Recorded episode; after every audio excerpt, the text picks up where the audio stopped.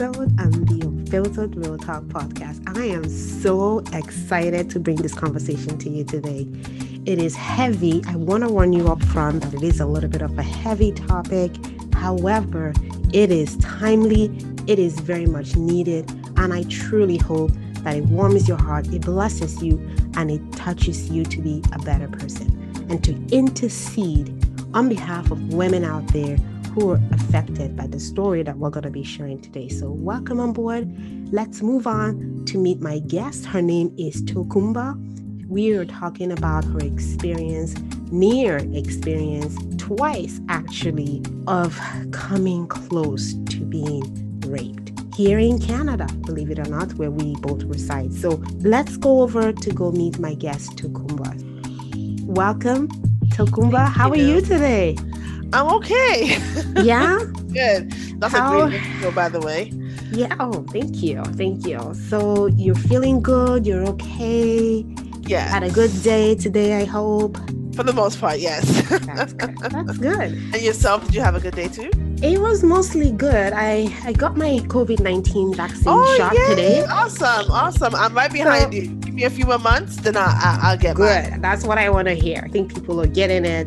Yes. And I hope people are kind of waking up for this whole idea of it being bad for you. Absolutely. Absolutely. and the video you did about that was very informative. I, thank I, you. I watched it and I have to even rewind a few parts just to remember some things. And my husband got his his shot already. First off, okay, for people who know me, Tokunbo is a really good friend of mine. Like we worked together, and that's how we met and formed a relationship. And so you just told me very recently about something that happened, and I was just completely shocked because I've known you for quite a while. Right. I want to say at least six years I've known you. I think longer, but okay. It might be longer, yeah. But however, I didn't know about this part of your life. So I just want to first off say thank you so much for choosing to come on my podcast to share this. You haven't shared it publicly in this mm-hmm. kind of scope. So I feel really blessed that you chose me to bring this on board to come and bless somebody else and, and, and hopefully teach one or two lessons to our people on how to be better and to do better. I hope so too. yeah, I hope so too. That's that's the point of what we do here, you know. So thank you. So tell us a little bit about yourself and you know why you wanted to come on board and come talk to me about your near experience with rape. Well, depending on how, how long you've known me, some people call me Tokunbo and okay. some people know me as Timidaya. So, but most people I would say call me Tokunbo. But so yes, Tokunbo Timidaya. Um, I consider myself Canadian Nigerian. I spent my life in Canada. My parents moved to Canada in the early 70s, um, and then we moved back to Nigeria at some point. So I lived in Nigeria from the age of five to maybe 12.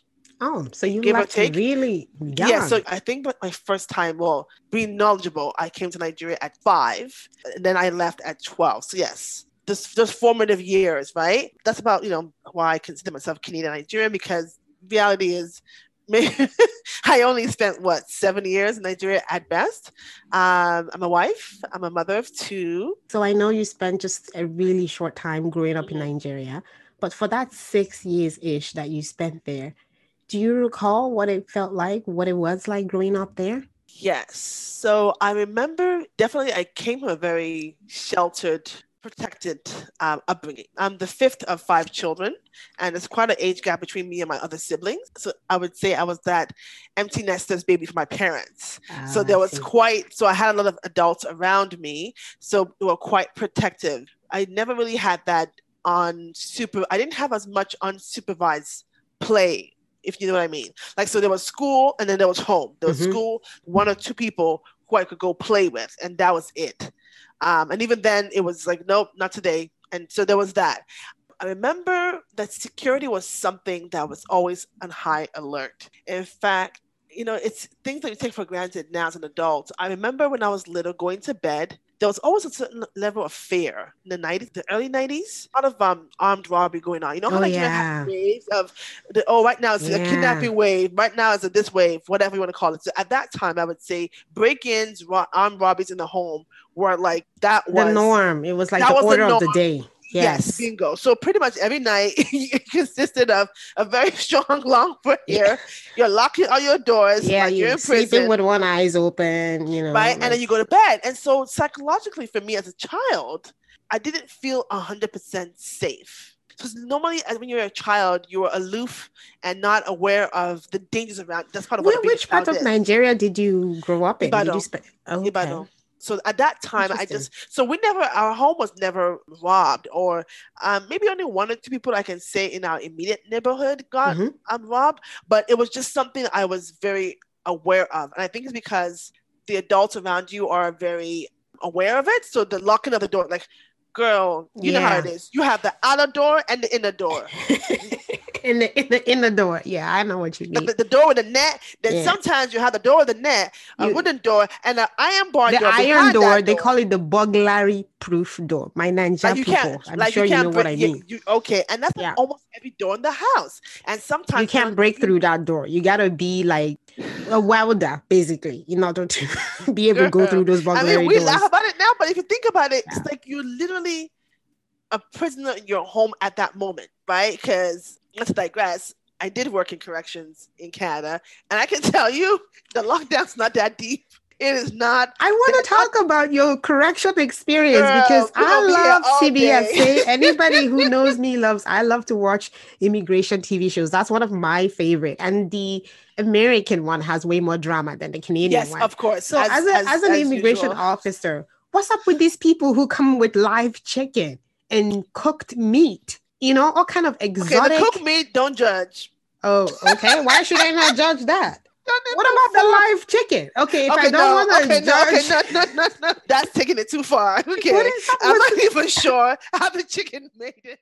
I do want to ask, going back to the fact that you kept using the word that you lived a sheltered life, being the last, you know, and the youngest, and also big age gap between your siblings and yourself. Do you remember, I guess I should say, if there was a difference in the way boys and girls were raised, either in your family or the families around you?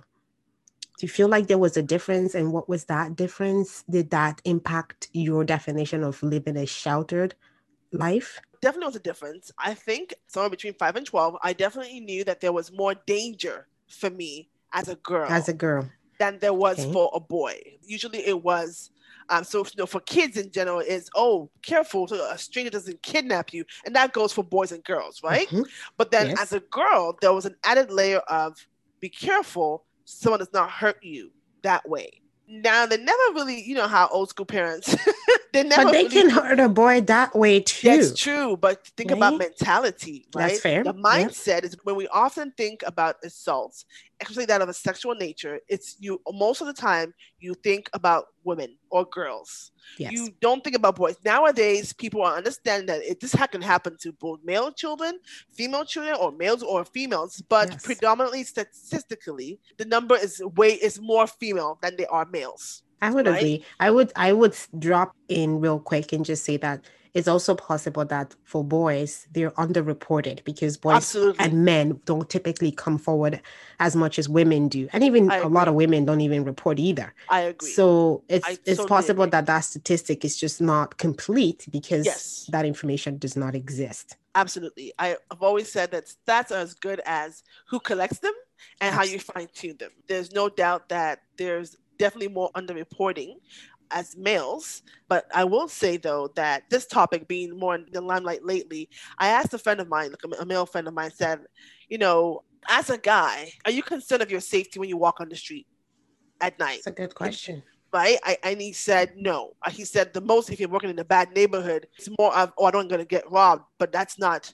It's not gender specific or it's not sex specific, right? It's anybody anyone can be a victim to that. But he said, I said, but do you feel like when you're walking alone at night or in, in, in a, or somewhere, or are you ever concerned about your safety when it comes to being sexually sexual assault? He said, no, n- never.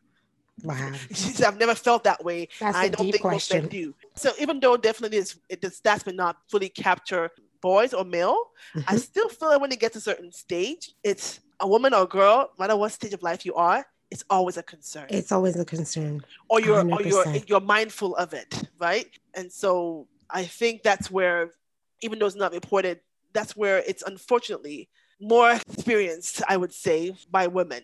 Yeah. Because the reason I asked that question is, you know, I feel like girls are really raised to be, you know, a very sheltered life, ra- raised to be protected, raised to feel like they are cherished and more harm can come to them than can come to boys. Mm-hmm. And they're not necessarily raised to be prepared for this harm. No. So yes, you're raised like you use that word sheltered, and I really like that word. Mm-hmm. Raised to be protected, and you need to be careful about this and about mm-hmm. that. But it's never about if this does happen, what are you supposed to do? What do you do? How do you take care of yourself? Society, I find, raises often raises girls to be responsible, to be solely responsible for their safety.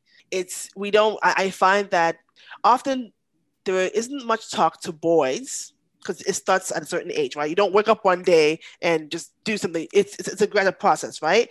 There's not much talk to boys, young men, or men about what consent is, about not not being a predator, about consequences of such behavior, right?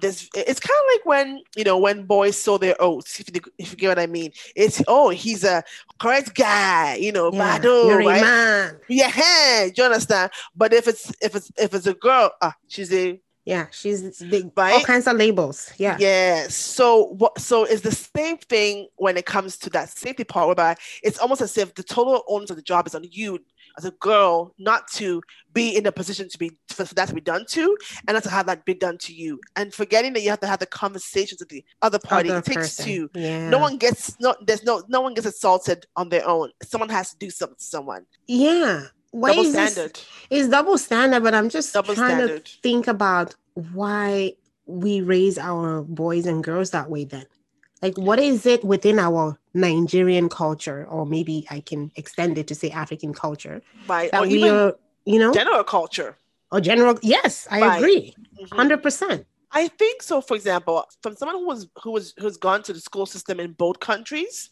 Now, keep in mind, five to seven, sorry, five to twelve, in the in the early in the early nineties is very different from today. So I'm going to yeah. speak on time frame, right?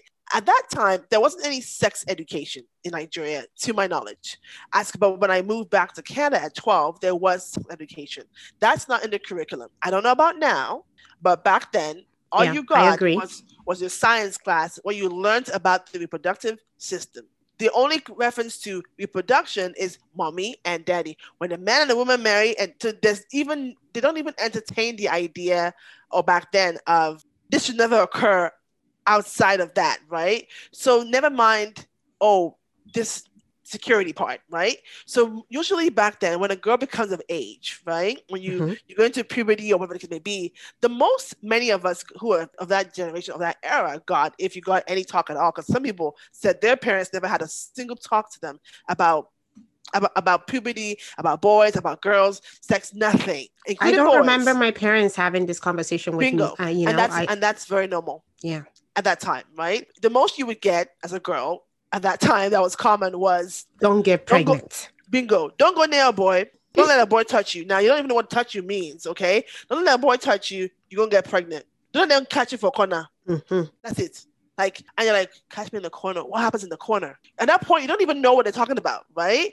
That's the most you get, right? And and then some people get nothing at all. So you often learn about these things from your friends, and maybe that super cool auntie who's a bit more liberal and speaks yeah. about it, right? So there isn't much education to begin with, and then never mind about awareness and safety. So if you're not even talking openly about what what should be spoken about, never mind now the other layers of it and safety. And you know, there's this mindset of, oh, almost as if it's a man's natural nature to be prowling. Like, I mean, you can go into the science of it or whatnot. That's not even the point. The point is, irrespective of whether you say men are moved by what they see and blah, blah, blah, blah, blah, mm-hmm. blah, at the end of the day, there's a choice. It does not give you the right, force yourself on someone, to pressure yourself on someone, and to do harm on someone.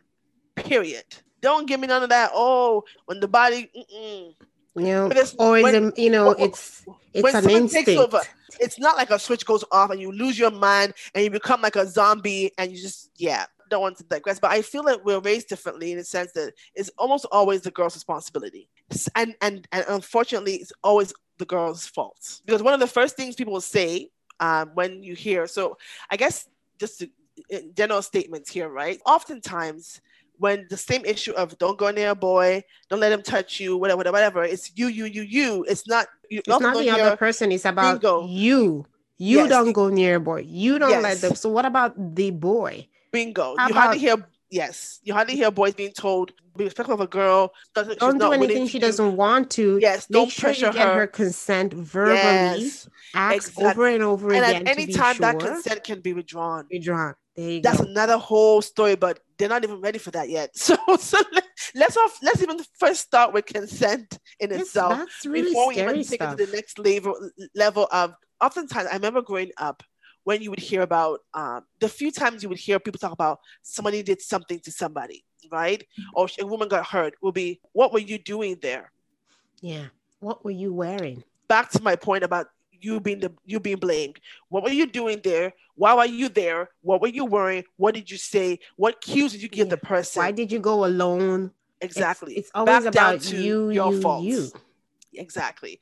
And so that's the way it's it's been. And so the older I got, I've always been in that mindset. Oh, be careful, be careful. Of course, you know, girls most of the time it's like, don't get pregnant. Don't you get pregnant? Don't you get pregnant? Your life is know, over. Pretty yeah. much, it's like there are other things that are actually that I, that I would I would consider that worse than that. But the mindset of that era is, ooh, having a child in wedlock. That's like yeah, that's that, the worst that's thing. thing. That's all yeah. that matters. Not addressing the assault part, not just anything, and then the shame. All of these things are often why a lot of people don't come out to say anything because of the shame and the stigma that comes with it. You know, it's taken a lot for me to even speak about it you know, I remember when we had this talk about whether or not to make this an audio or a video. Mm-hmm. And why would that matter? Maybe because of, oh, no, if once it's out there, people know. Okay, people know. So, you know, yeah. why, why am I the carrier of the quote unquote shame of what, wow. of what is, occurred to me? This is deep. Tokunbo. You, you see what I'm saying? So I even me as an you. adult woman, a grown woman, okay, I, I, I had to be like, wait a minute, am I okay with that? Am I okay with what people might think or feel. And I think to myself, I can't let what other people, I can't let people put their shame on me. I'm not the one who did something wrong. Somebody That's else did. Right. I'm not the one who should Can be ashamed. we get this word right now? This is word right now. You're not the person who did something wrong Absolutely. Why should you continue to live like you did something wrong and carry wrong. that shame? Because Absolutely. I was surprised. We talked about this. It was going to be audio, mm-hmm. and I mm-hmm. was ready for that. And then I called you, and you were like looking snatched and looking good. it's my everyday look. What you talking about? girl, you're just I, well, your everyday look is really good. So I'm just like, girl, I better it's go. COVID. We ain't going nowhere. So you best look well, I was in my pajamas, and here is Tokunbo looking all ready to go prime and proper. And I'm just like, I'm in my pajamas. I thought this was audio. I'm like, I better run go dress up because hey. this is a blessing and an opportunity that you're willing to do this on both video and audio because it's it's bravery even doing it on audio. Yes. And bravery I, putting your story out there, putting your face absolutely. to your story. I just, I'm just getting goosebumps. I'm just really, really honored. I, I, thank you for the opportunity too, right? Because it's, I hope that, you know, it, it helps someone, right? Because yes. uh, I know a lot of times, sometimes when we haven't experienced something firsthand, it's hard to have empathy or to understand. And this is not one of those things where you want someone to experience it to understand where you're coming oh, from. Oh, absolutely not. Because I don't wish that experience on on anyone yeah. right? And you know and part of why i wanted to share my stories because i'm somebody who for those who know me really well even in my earlier days you would know i'm very security conscious. I am very security conscious right? Mm-hmm. um and I, that's part of just again upbringing the sheltered life you know personality maybe but also training you know my work history a lot. Yeah. i've done different jobs right? And a lot of my jobs in the past have been enforcement so that's my background. So I've had like training and self defense. So I want to believe that, unlike the average person, I'm probably more alert about my security than the average person, just because I've been trained that way. So, well, I think I was predisposed to be that way because I was raised that way. But then my my professional life also made it heightened. So, in terms of my, I've had this has happened to me twice, worth mentioning. So my age, so the first time I was 19, at that point, I didn't have any training, like physical self defense training per se, but I had a little bit of, you know, seen a few quick videos, not videos, but like quick things of how to like defend yourself. Yeah, how to unravel yourself if Okay. you can. I had seen that a few times here and there. Then I was in university, so of course here in this is in Canada, right? In so again, okay. mindset and approach towards things. So of course later on when we talk about what can we do differently as a society or Nigeria in general, um, some of the things that were done at the university, I think helped me. So the university I went to was McMaster, and they were very big on um, talking about security and safety for girls on campus, right? University is a place where a lot of people are exploring. They're young. It's their first time out of home, so they're unsupervised. Mhm. Um, and so, you know, we had a, I don't remember what it was called, but the student union had a, a branch that dealt with education and tips for girls. So they had this coaster. Date rape drug became popular. I, I think around that time, the, the Mhm. early 2000s. Mhm. I, I, I, but I just know yeah, that at that sounds time. Yeah. I, I remember at that time, you know, they, they they came up with coasters whereby if you if you go to the a restaurant or the bar or a friend's house and you have that coaster, if someone has laced the drink, you can actually drop a, a bit Oh, on the coaster. wow. If it changed color, then you mean- know it that it's means- been laced. bingo. That's how how forward thinking people had gone in terms of creating little things you can keep with you for your safety. Because Dave, it was another thing that happens to people is whereby something happens to you and you don't even remember, but you know something happened to you. So going to, to that's one thing. So I remember that. I remember in school they um, the student union ensured that the university installed more lights in areas of the school Mhm.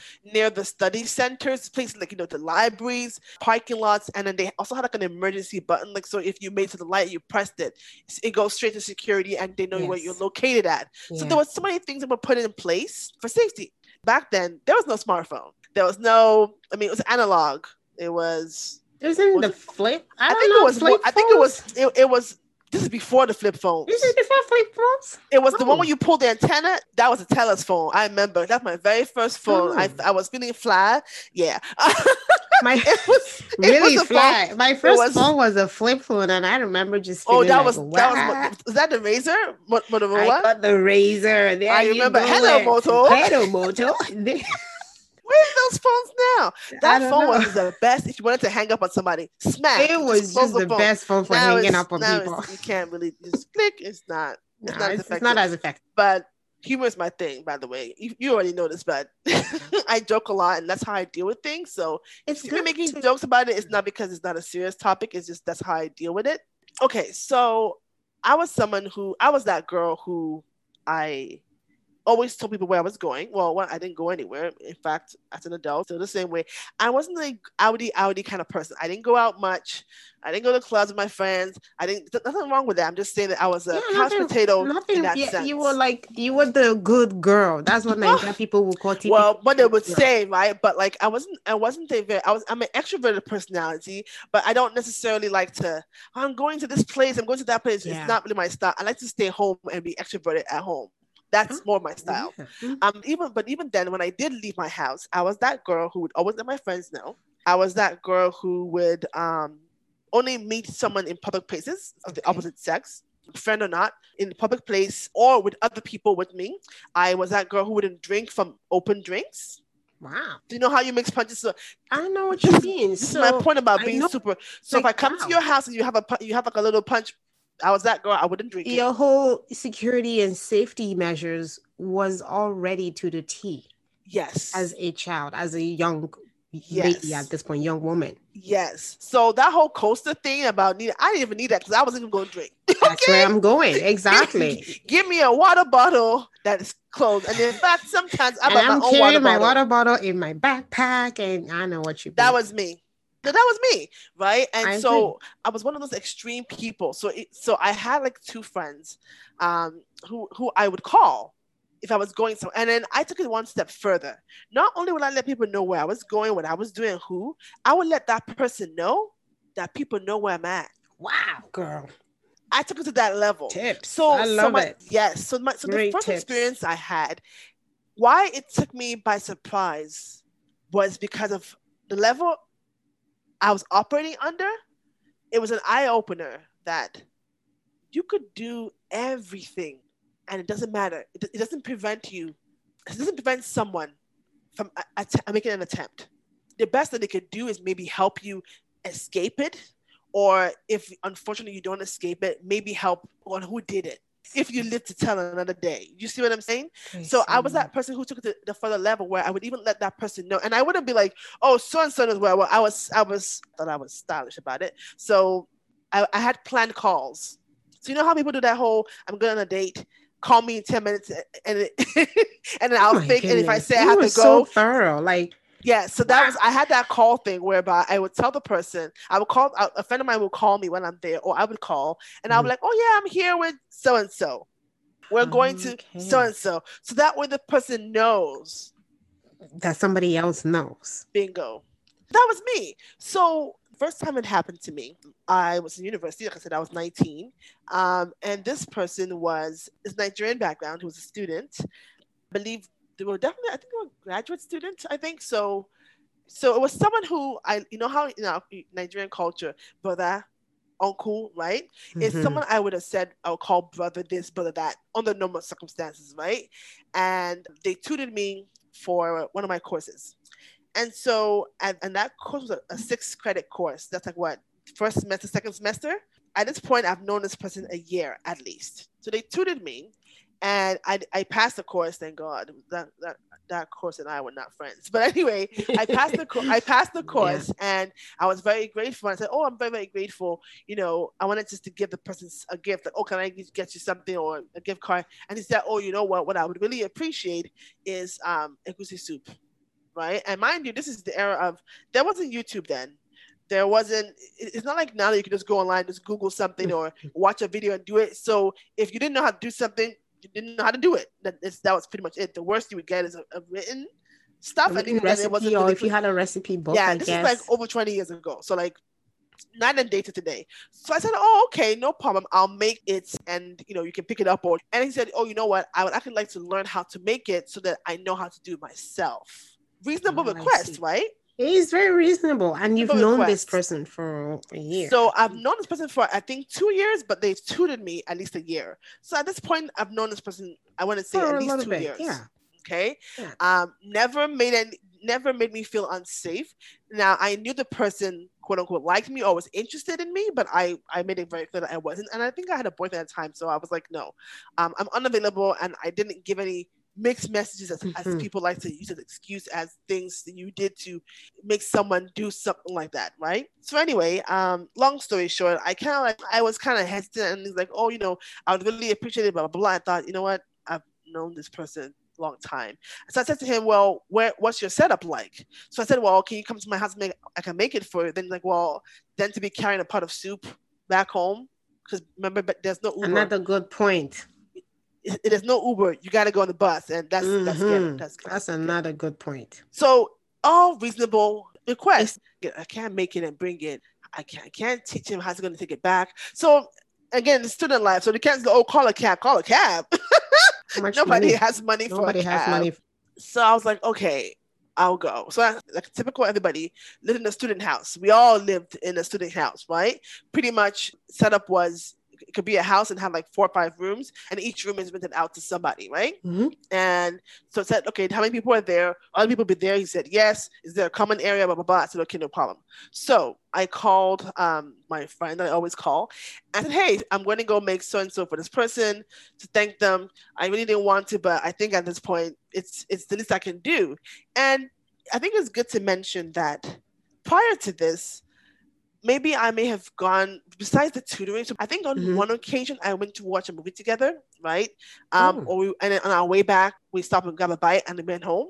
I don't remember if it was that incident or one of the tutoring times that he said something that I should have pegged as red flag. As a red flag, okay. He said, "Why do you always tell someone that you're with me? Do you think I'm going to do something?" I, I'm not quite sure the way he worded it, but it was one of my stylish, what I thought was my low key, hey girl, I'm here with Mr. or so and so. Yeah. You know, I'll come to your house after I'm done in about half an hour. That was what I did.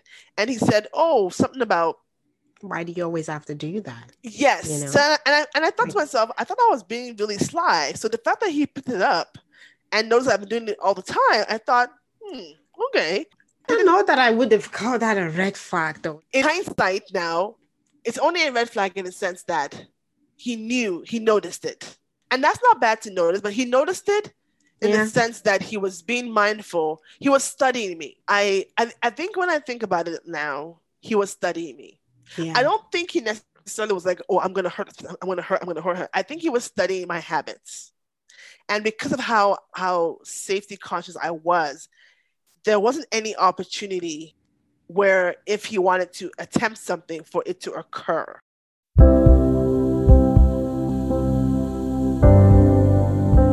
You were listening to my conversation with Tokunbo, a Nigerian Canadian living in Edmonton, Alberta, who shares her experience of coming close to being raped twice when she was living in Ontario, Canada. I hope you continue to enjoy and learn from this conversation. When I think about it now, of you know when you say what could I have done different and so on and so Right. forth, even though it's not your fault, the reality is in this case, I think I did pretty much any and everything I could have to protect myself and to be careful. And because I was consistent. He had studied me. I think he had been studying and he had been waiting for an opportunity where he was going to have me semi alone, right? Because again, I wasn't alone, but I'll get to that. So ultimately, you know, I went, I took my stuff, supplies, I went and, you know, I was, I cooked it, I showed him how to make it, you know, I, you know, gave him the bachelor version. And so just to you how time has changed and technology, Mhm. things that w- wouldn't be an issue now was an issue then. So back then, if you wanted to know when the bus is coming, you have to call a number for that bus stop, Oh, right? okay. Remember them days? I remember okay. them days. You have to call the number or go on the website on the desktop, not on your phone, okay, to see when the bus was coming. And it, and if the bus is coming early, you have no way of knowing. It's too bad you miss it. Your best option was to always get there before the bus is due. So the bus is on time, you're good. If the bus is late, you're good. And the bus comes early, you're good. So anyway, good, yeah. um, so I went, you know, it was, I wasn't, I got there, I let my friend know I'm here. Okay. You know, I kind of surveyed my environment. He had other roommates who were there. So I said to her, oh, other people are here, blah, blah, blah. I'm cooking. You know, I was casual. I wasn't like, I wasn't tense and scared the whole time. No, that was just me being me, my normal self. Right. But I wasn't like, oh, what's that? Who's that? No, I wasn't, it wasn't, I wasn't. There was no reason for you Yes, to be I that way. Exactly. So I mean, I wouldn't go somewhere if I genuinely thought I wasn't going to be safe unless I had no choice, right? Absolutely. I had a Absolutely. choice. I didn't feel that I was not going to be safe. I just was being extra about it. Like even my friends be like, "Okay, here's here's the call. You know how your family." like." "Ah, Now, wow, okay, we, we are calling. Are you okay? Are you Yeah. safe? Yeah, dear. I say he can't. And she kept saying he can't do anything to you. Like, um, like not him. He was that person that he's the last person. That the last person anybody would ever think would hurt a He's fly. the He last. could never do Like, anything. he was the last person. And I'll get to you know the shock of it, even to myself. Never mind other people. You know, I made the meal, and I had been timing, kind of watching time I would catch the bus. They wanted to be too late. You know how buses end at a certain time, and you have to walk a certain Yeah. way, and and it wasn't like a big city, so I wanted to be careful of that. So I was done with making the meal, and it was then time for me to leave. I didn't even sit and do a chit chat. Like, it was like, oh, how are you? How's the day? Thanks for your help. Okay, you do this, you do that, and I was done. Okay, let it cool down. Split it into parts, and you know, then, we want to eat. I'm like, you know what? When I cook, I normally not hungry. yeah. So I was just trying to avoid staying for long because not because I was afraid, but I just You just you use yourself of being cautious. yeah, and Yeah. it wasn't necessarily someone I would say just hanging. Like you know, like I said, like it was someone who I would see as a big brother. Mm-hmm. You get what I mean? Yeah. So there was that. Okay, so what we're gonna talk about? Like when I understand, like I mean, you're your you're a postgraduate student. I'm like in my undergrad. Like when I say you're postgraduate, 19 I don't, for goodness I don't, sake. I don't mean So, masters. like, I mean like I don't know what number of PhD he was at. Mm. So do you get what I mean? So it wasn't someone I would just chill and hang with. It was more like, okay, uh, thank you, sir. Or, well, I didn't, but you know what I mean? When I was done, I said, okay, well, uh, can you please help me check when the bus is coming? Because mind you, again, because it's a student housing, people don't have their personal stuff in the in the common area. So you would definitely not have a computer in a common area, right? So I said, oh, can you help me check when the bus? Can you help me go online check when the bus is coming? So he went into it. Now the computer was in his room. So that's why I asked to check for me, right? And so then when he went in, put it up, he did the egbon, as you about to call it, the big brother thing. Say, ah, now me, now even the same message, man, check for you. Come on, check it now. Ah, Ninja style. So again, Wow. under normal circumstances, I'm not gonna stand there and be like, no, I shall not step two foot, five steps into the room to check stuff. It's you know what I mean? Like, again, if I'm that scared, then why and it's there? also very casual and also a very Nigerian Yes. thing to say. You don't And you don't tell an elder the to person, go do an errand for you. Yes, Like it's that especially when it's like right there, right? exactly. So I was like, okay. Again, and he, he has a point. If I was that, if if I really thought it was gonna do me harm, then I wouldn't have gone, right? So it was again, not, yeah. At that point, I'm thinking, ah, Tokunbo, you're just being extra. Check this thing and just be on your way. I was like, okay. I said, ah, Emma Binu, as in, no Mhm, vex. Sorry. Mhm. So I walked in, I checked it. So, okay, I'd already missed one bus. And at that point, half an hour was the next. And so I said, okay, you know what? Half an hour, I'll time it in about 15 minutes. I'll walk to the bus stop, which is only five minutes away. And then, you know, 10 minutes to spare at the bus stop. And he would walk me there and stay with me. I'm there, I'm standing. After I've checked it, I'm actually standing. Oh, sit down. Oh, no, I'm good. So I'm standing by the door of the room and he's talking. So I get up and I go, oh, you know what? I think it's time to go. And I think at some point when I came in with my bag, he took my bag and put it inside his room. Because again, it's a common The area, common right? area. So that, yeah. let me put it in rooms where it's secure, so that when we're cooking, that way there's no issue. I, again, I didn't even think that deep. So now my bag is inside, right? So I'm standing in the room talking, and then it's time to go. I go, oh, it's time to go. Oh, your bag. I go, oh, okay. So then I step like one or two steps in, and then you know he grabbed the bag for me, and to this day I can do this. Mm. So to this day, the way the, the speed and quickness in which it happened, it's like whoa. So so let's say this is the door the doorway. I'm here, he's here. I'm trying to grab my bag. So he takes one hand. Mind you, this is his room, so he knows his room, right?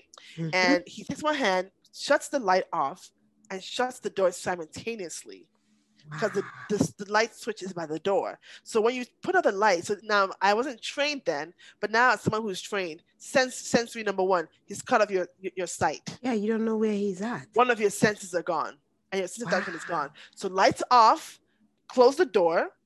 I think he must have locked it. 'cause I heard a, I'm not sure I heard a click. You know, those old school just. So I heard, I heard a whatever, and then he, I was like, "What are you doing?" So th- at that point, I was like, "What? Wait, is that NEPA?" Like to be honest with you, I didn't know he put out the light. I saw his hand move to give me my bag, but the light went off. I mean, this is Canada. Let's be for real.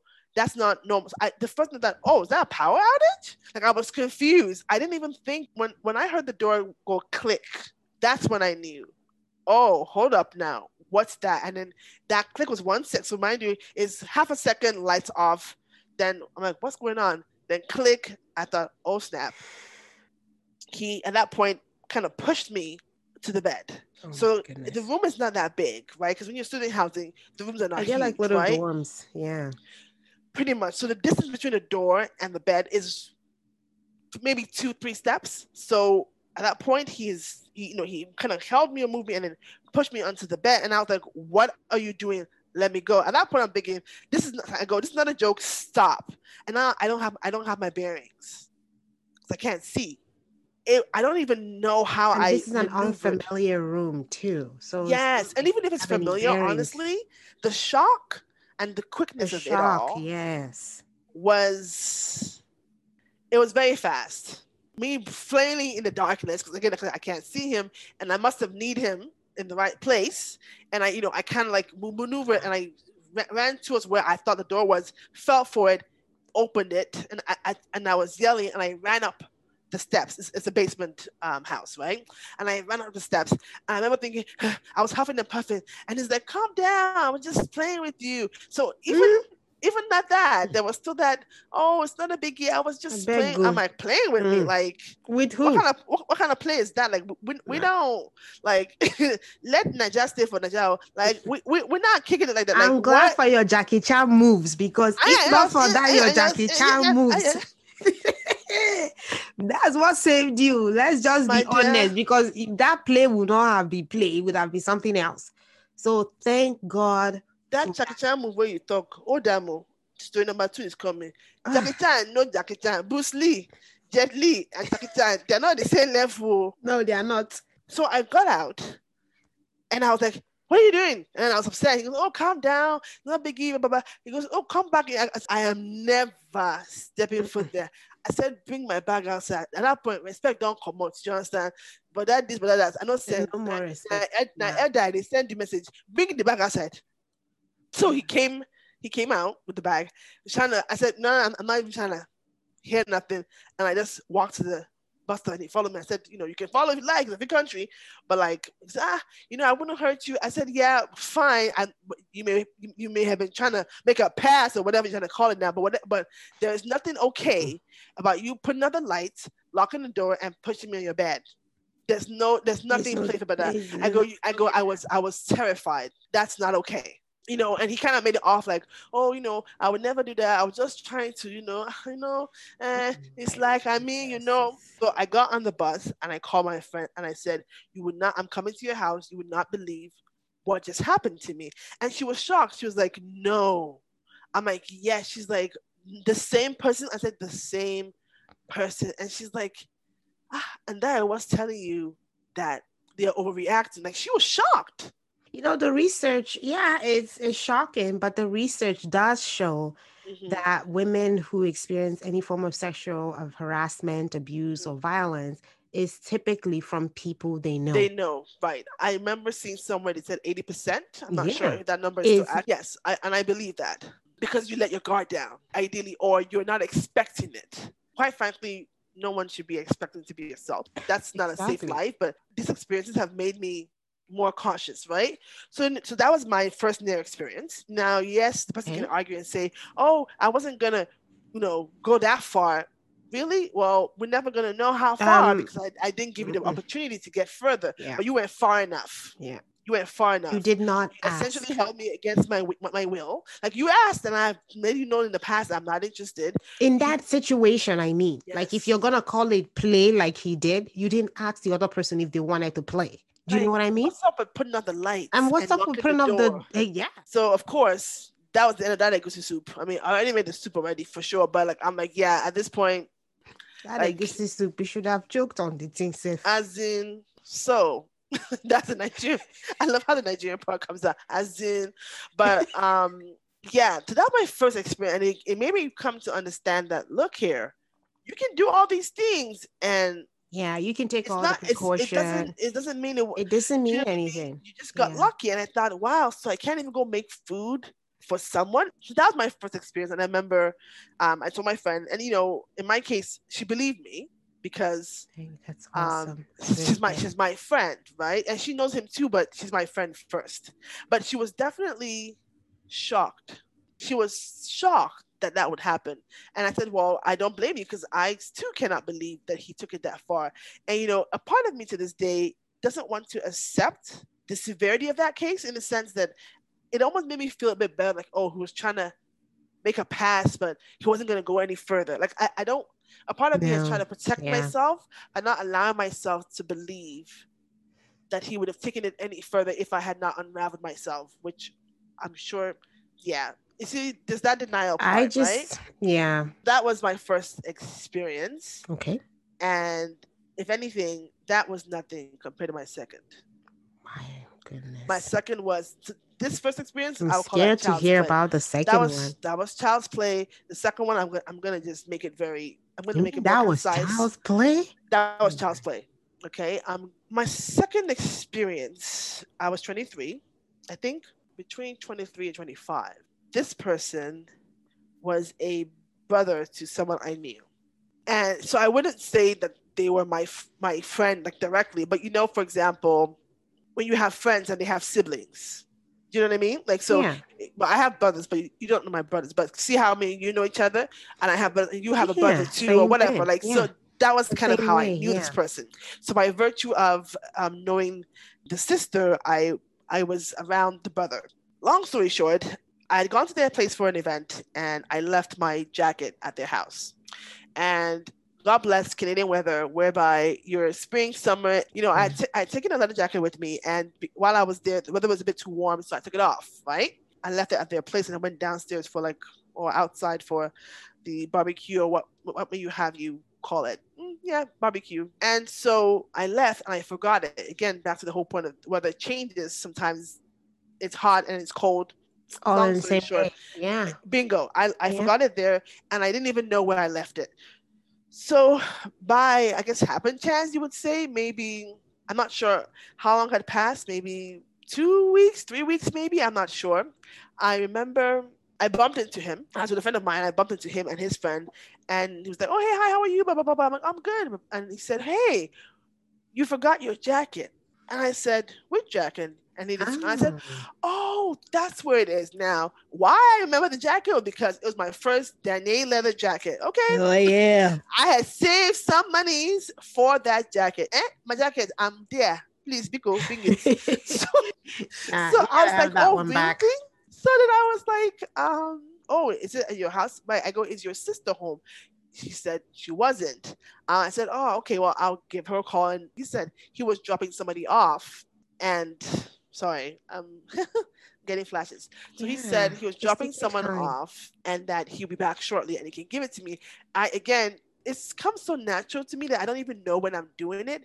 It's when I reflect after that I realize, wow, I was even extra. I said, oh, no, don't worry about it. I'll come some other time Mhm. when she's home so I can make a visit. You see what I mean? Like, Yeah, why can't I just go get my jacket? But no, I said, no, don't worry about it. So I lived in a condo at the time, right? So I bumped into him in the, in the lobby of the condo. This is why I'm explaining that part is because you see how it came back to bite me. And he was on his way out, and I was on my way in to a place, uh, to my, going to my place, and he said, "Oh, you know what? He'll give me my jacket." I said, "Oh, he shouldn't worry. I'll get it from my sister." He said, "No, no, no. I'll be back soon. Um, what's your number? If I'm back and it's not too late, you can either come get it or she so no problem. Again, not a big deal. This is somebody I've been around a few for like a Mhm. while. I've never felt uncomfortable. If anything, I I would say he was very um, hospitable. One of those people you go to their house, hey, you want a drink, want to eat? He was very friendly and didn't overly mingle with with your convo. Like he would, you would come, he would he would entertain you, would give you something, refreshments, talk with you a bit, and off he And went. And then just So- leave you alone. Okay. do you understand? So it wasn't somebody who over meddled. So I said, okay, so I give him my number, not a big deal. And so the building I was in, he happened to be in it, and I asked, oh, what floor I lived on. And I told him what floor I lived on. Just like in general conversation. Oh, cool, nice, nice building. What floor are you on? Oh, that's a nice view. Blah, blah, Mhm. blah. Very conversational. My friend is there with me, by the way, so nothing flagged. And so the person went, and I went. I said, you know what? I'm, I, I go to bed pretty early because you know um, I have work, but if it's after this time, don't bother. I had a new job at that time. And so my phone started ringing. If my memory serves me correct, I'm not sure if it's 10 or 11, but to be honest, I don't think it matters what time of the day it was, but let's just say it was between 10 and 11. But you know when someone keeps calling you, it's the, zzz, the, the vibrating of the phone. So I'm like, who's trying to call me? I didn't see his number, so I didn't know it was him. I'm like, who's calling me nonstop? So I pick up the phone and he's like, oh, hey, it's me. And I'm like, oh, hey, it's, oh, yeah, hi- are you good? Go, yeah, I have your jacket. I go, oh, thank you. Don't worry about it. Um, I'm already getting ready for bed. You know, it's kind of late. I'm tired. Oh, don't worry. You don't have to bring it over. I'll just, I'll just drop it off. You said you were on the so and so floor, right? And at this point, I'm hearing ding. Already in the elevator. bingo. So I'm like, I was like, okay, fine. So at that point, I'm thinking, at that point, I'm thinking, oh, this guy. Anyway, it's but the jacket again. I'm in my own home, in my own In your Home. own home. my own home. Wow. Okay. People. So I get up, I get my coat and oh my um my Mhm. robe. Um, it's just an extra whatever. So I, I went Yeah. to the door. I looked through. It was him. I opened the door, and so the lights are dim because again, you know how you don't want to entertain someone. So I didn't put on the lights so that it wouldn't be Yeah, so he knows that he needs to take the message and just go. not to be rude, but you know, sometimes, sometimes we Africans like we don't always catch a hit sometimes. So I It was not trying to give any. through, I know. was not trying to give any mixed messages about like, yo, like this is not a visit. It's a hand in my jacket. I'm not shut the Mm. door in your face. Like there was no plan for him to come in. So I look, I look through the hole. Oh, it's him. So I go, oh, but thank you. I shut my hand out. Oh, um, oh crap. Can I use your washroom? Oh, What do you say to your oh friend's brother who, wants, to use the use washroom, who has welcomed you into their home and brought many your jacket for right? you. Do you say no? Again, No, you don't I, say no. I, I, I was like, okay. Again, lucky for no. me, Yeah. the washroom was right at the door. So you know how different houses have different layouts. As you walk into the immediate right, the washroom is there. So when I opened the door partially, I said, okay, uh, but don't be too loud. My roommate is there. Sleeping, yeah. She's sleeping and she's a flight attendant, so she has a.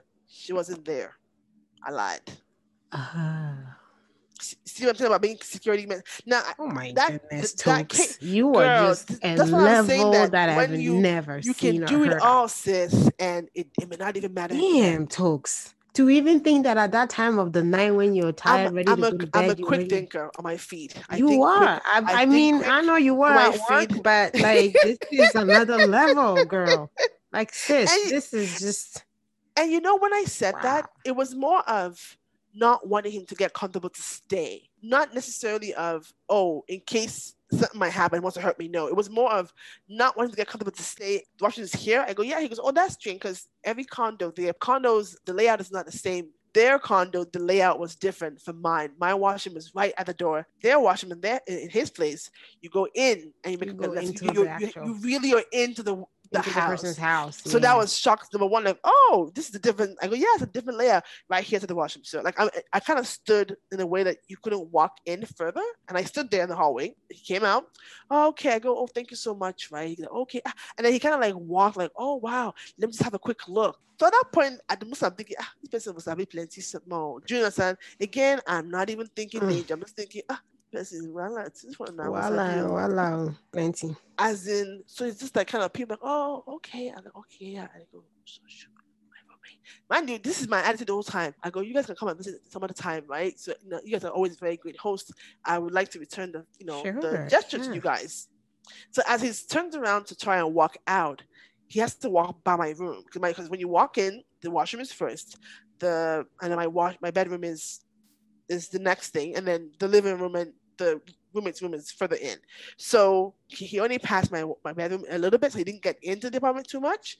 And then he turned around to walk out. But mind you, when I came out to come open the door, my bedroom door is partially open. Again, I didn't anticipate anybody coming. Anybody coming in, yeah. Anybody coming in, right? And to be honest, I'm not even sure if that would have made a difference. So then on his way, he's, oh, where's this? I go, oh, that's my room. And then he walked in. And at that point, I got mad. So again, I'm not even thinking security yet. At this point, I'm just annoyed, thinking, okay, I've always known he was a little bit of a, what's the word? Um, Nosy? not nosy, but extra, extra, extrovert. You're doing too much, sir. Like, you know what I mean? Like, he, I, I knew he had th- those tendencies. So at that point, I'm like, oh, okay. I'm like, dude, like, you cannot, like, seriously, why are you in my room? Right? Some people are, are very free. They don't care. You can walk in and out of their room. They don't care. But I don't, to me, that's my, my space, right? No. And so at that point, I was like, hey, no. um, so he walked into the room and he jumped on the bed. So at that point, I was like, uh-uh. I what? was, yes Who does that? he does that. I said, um, so and so. I said, no, hey, I'm not. Please stop that. I said, this is my room. I don't like anybody. You know, please, Please I'm gonna entertain Let's you go. all later. So then, again, in hindsight, this is kind of his way of trying to smooth his way into my space, but I wasn't. I wasn't. I wasn't having it. So he stood up and then he starts walking out. Again, at no point in time, I do not feel any danger or unsafe. At most, I feel annoyed or a little irritated. Yeah, because like, that was kind of like a jokey, inappropriate, Yes. jokey behavior. Abso- absolutely. I'm still not just- thinking anything. yeah. So I get to the door. Again, I don't know why it's always at the door. It's always, you know what? I just, the light bulb just went off on me. It always happens at the door. In sense that the things I do that kind of block or prevent if I'm going further, it's like when I get to the door to either finally leave, it's like, this is my last chance. Let me take it. Do you get what I mean? I feel like Mm. that's what happened to me in the past where the person's like, oh, this is my last chance. He's gone. She's never, ever going to be in this position again. Let me take my chance. I think that's kind of what happened. So this time around, I'm at the door. I'm about to close the door, foot in the door. So I can't shut it, right? But at that point, his demeanor kind of changed.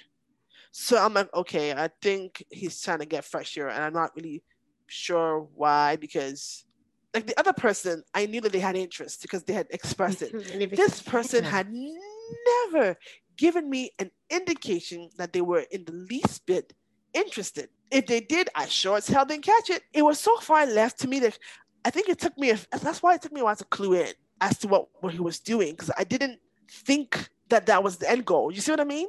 Don't remember what he said, but that's when I caught the vibe that, okay, I think this, he's looking for something more. So I said, um, where's your girlfriend? You need to give her a call because you know how I make jokes, right? Yeah. I literally was making jokes. I was like, "Where's so and so? Girl, get out of here and go call so and so." You know, you know, I'm not the one. In the swift movement, while I'm saying call you or whatever, Mhm. bye, and you know, I I think he's leaving. He turns, he, he takes me, he turns me around. And mind you, at this point, I've had training. I've had CBSA training and immigration training, but I hadn't had corrections training. But I've had formal training. So, which is kind of why later, as things progressed, I realized that I was that this, this was really serious. So imagine you're facing someone and the person just takes you very quickly, turns, you around. you around. So now my back, so now he's behind me and I'm in front and then he holds me. So now my hands are locked. This is all very quick. Like I wish I could demonstrate that with I'm demonstrated sure. with I... a person. It's when, when I say it's fast, wow. you can't you can't say ABC. It's done. No, before because you're still processing could, what's going on. And then I here you go, yes. something else happens. Before I could say ABC, he had flipped me around, grabbed me, and then now you know me, IJ. I'm not I'm I'm not leper, okay? um, you know, lepasios. I, am not lepasios. So when I say this person lifted me up the ground, yeah, that's when I knew, oh, okay, I we are in trouble. Yeah, the way person will take you, turn you, and they go take turn twos. It's not the same. Oh. Not the same power. Oh. Not be the same. Not the same power. I know when you're mm-hmm. somebody who is training, you think you are strong. I've always had that pull. Oh, I'm strong. I'm powerful. Blah blah blah. When when power meets power, when power meets power, you need to be careful. Yeah. Never overestimate your your physical strength. And even sometimes it's not even about that. It's about maneuvering right? Someone can be very strong, but if you get them in, in a proper maneuver, then you have the upper hand. Absolutely. And that's why I realized very quickly that things were going south real quick because he had me in a proper lock. If I wanted to do some of the things that they teach us and I drop down and do whatever, I my hands were not even free for me to elbow anything, to the side. Yeah. Like when you do training, they tell you somebody holds you at the back or grabs you, you drop down your weight so that way you offset the person's weight and height, and then you dig in very quickly and then you try to un- maneuver. When your hands are that tightly locked, there is there is no doing that. The most you can do is drop weight and lift off. Again, it was fast, and when I did try to lift off, he used that momentum to carry me. He, he carried you into the apartment then? Yes. Yeah, so we're at the door holds me like this, and now I'm facing into the apartment. He's behind me. He lifts, so I'm trying to use the momentum to be like, "What? The, what are you doing?" And then he, to my surprise, he lifts me up partially and walks. Like, so you know how you lift something, you walk the person. The moment I saw he could do that, I was scared because I I knew that. Oh, wait a minute, not joking with uh, small small peanuts. I was like, whoa. So at that point, I'm thinking, oh my god, what's happening again in my own house? Again. Then I was like, again in my own house. And so now he's walked me into the room, and now he's pushed me forward onto the bed unlike the other person who just kind of pushed me in bed, I was able to maneuver. Now my hands are like this and I'm face down on the bed. That is the worst. Oh my goodness. That is the worst position to be in. And at that point, I had that feeling of doom. So when I say that other feeling was child's play, that one I was scared and also angry. Here I was terrified I was terrified because I'm like, oh my God, this is happening again. And, again. And even more terrified because at that point, I couldn't think of any physical way to get myself out. At that point, I knew that if he was sorry. Take your um, time. Take your time. Ah, Ijoma. your time. Now go and save me that day. Ah. Just just um take your time. There was no amount of training or anything I had done at that point that was gonna help me physically I think it was that quick thinking. Again, I think quick my feet. When he had held me tight and I couldn't like do the whatever, I knew okay, let me try and level off. But because he, he I don't know if he anticipated it or whatever, but he was able to still balance yeah my, my weight and his weight and move me with it and then when he put me down i was still and, and he still held onto my hand so some, somebody else would have lost a grip a bit and i could have i could I could not unwind myself. Imagine holding, hugging yourself like this and being flat on your bed and someone on top of you. What are you gonna do? You can't lift off. That's dead. That's dead weight on top of you. And at that point, I was like, "Oh my god, I'm done for." And now, mind you, I know that my roommate is not there, and there's nobody in the house. So this help is not coming from nowhere. So I had to think fast, and the best I could come up with was, "Get off me now. My room is gonna call the police. Stop." I'm serious. And I was yelling, and then, and then at a point he just calm down. I said, Stop it. Like I was screaming, like, get off me, get off me, get off me. Sarah, Sarah, call the police. And then he got up. Oh my goodness. He got wow. up. Wow. And he was like, calm down, just trying to, I don't know what he said. At that point, my mom was just like, get out, get out, got up. And I, I was like, I was like, get out. What, what are they even going to say? Like, I mean, anybody who finds themselves in this kind of situation, Well, I was I trying to play challenge any you. man I was just, that's the end. Of, I was trying to play what with you. excuse are you gonna give? What kind of play is this? That's not play. That's, That is that's, not not play it, because it, it, it took me to talking about calling the cop. threatening that Not me me, 'cause call the police I for the person to get off. So that's no play.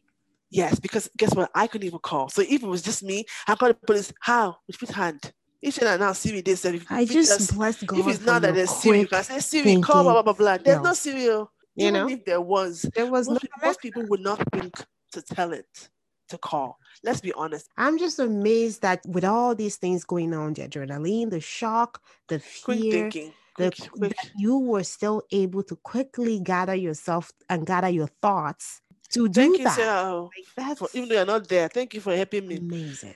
And I think ultimately living in a country, so this person is also Nigerian background, right? Second Um, Nigerian, and this is not trying to say that, oh, this happens in Nigeria. This happens everywhere in the world, right? of course. That's why we had the Me Too movement, right? So this happens everywhere in the world. But the difference is accountability, right? And and, you know, right? So the difference is when someone says, I'm going to call the police or call 911, it has a different meaning here. Yeah, it has oh, that, that, that that means nothing in Nigeria. We all know Even what in happened Nigeria, say I go call police, call them now. If you're not careful, the police will come here and do their own too. I've heard Police will that. tell you they don't have uh, fuel in the car. Uh, you need to bring five thousand or whatever naira. That one is that one. you to To, bring. to be that's they're asking you to bring so they can go. How about people I know who have had an incident? They go to police and the police will call you after. Meet me somewhere. You want me to follow up on the case? Meet me in this hotel room. Okay. Oh my goodness. I'll leave that person to tell their story themselves, whereby something happened to them and they went to the police and the police was saying, Meet me here. That's so we can Police discuss is further. supposed to defend you. Wanting to, So victim- this- wa- wa- wanting to re- wanting to re-victimize a, a- an assault victim or survivor. Like, do you know what I mean? Like, to the power of 911. In So, this part God, of the world is just yes, power of amazing. 911, God, and quick thinking, all those things was what got me out of that. Because some people will still go ahead and, and take their chances. And then, and of course, he got up and then he started to, you know, he started back walking out. So, oh, just, just calm down, just playing with you, blah, blah, blah, blah. Take it easy, you're too tense, you're too uptight. I'm like, yeah, yeah, I'm tense. At that point, I kind of like, you know, walked and closed the door, locked it. And I don't think I've, I've, my body has had that much shakes. I was just shivering. And I was like, what just happened? Did that just happen? Did Mhm. that just happen? Like I, I couldn't sleep that night. And I thought to myself, should I call the police? I just stayed there thinking, how did that just happen? And how did that happen to me again Again. under different circumstances? But it's like, even as strict as I am, I went to I remember I went to work the next day and I was just very I'm a very bubbly person, as you obviously know, and I'm very ah, I was Mhm. like silence of the lambs, nothing. And people were like, Are you okay? Are you okay? Are you okay? Um, I remember then I was training. We had just hired a group of staff to do some outreach work, and I was training them, and I was just not myself. And you know, I just sat there, and then one or two had come to me and said, "What's going on?" And I just said, "I can't believe this, but I almost got raped in my house last night." And they were like, "Oh my god!" And I was like, "Yeah." And I kind of told them what happened, you know, and they were like, "Wow, did you call the police?" I said, "No." At that point, I didn't want to deal. Like I felt like, "Oh, thank God, I escaped it," but I didn't want to at that point relive Yeah, the experience of yes, going by having the to police make a, make a, report. make a, formal, a formal you have to make a formal report. Go question the person. How would they charge or would they not charge based on what happened? Or do, do you see what I mean? Like, uh, it- yeah, investigation will need to be done, and that takes time, a lot of I- questioning. Yeah, and I, I I wasn't ready to deal with all that. So I just said, you know what? No, I just said at this point, now I know what I'm dealing with. There are very few things that are worse of being assaulted or having a, a, a near experience like that, and then finally having the courage to speak up and then not being believed or be blamed. So the first example, someone will still say, "Oh, but you still went to the person's house." Mhm.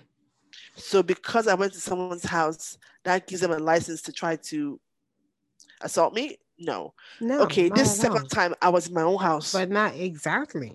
I was in my own house, minding my own business, trying to go to bed. Yes? What about that? So I told the person, no, you can't use the washroom. Pee on yourself. I hope this is eye opening to a lot of our viewers and listeners because you have to be careful. Even when you're careful, you can you never be, be too careful, careful, is what I would say. Because even yeah. when you're careful, like in your case, you were extra, extra careful. All the things you've shared that you you did, including mm-hmm. calling a friend, these are some of the things that I didn't even do. And I thought I was careful person, you know. I so said I was extra about it. You were extra. extra. You were extra, extra careful, but still. So it, it's not even about that. It's about us making sure that we are raising the right boys and girls. Yes.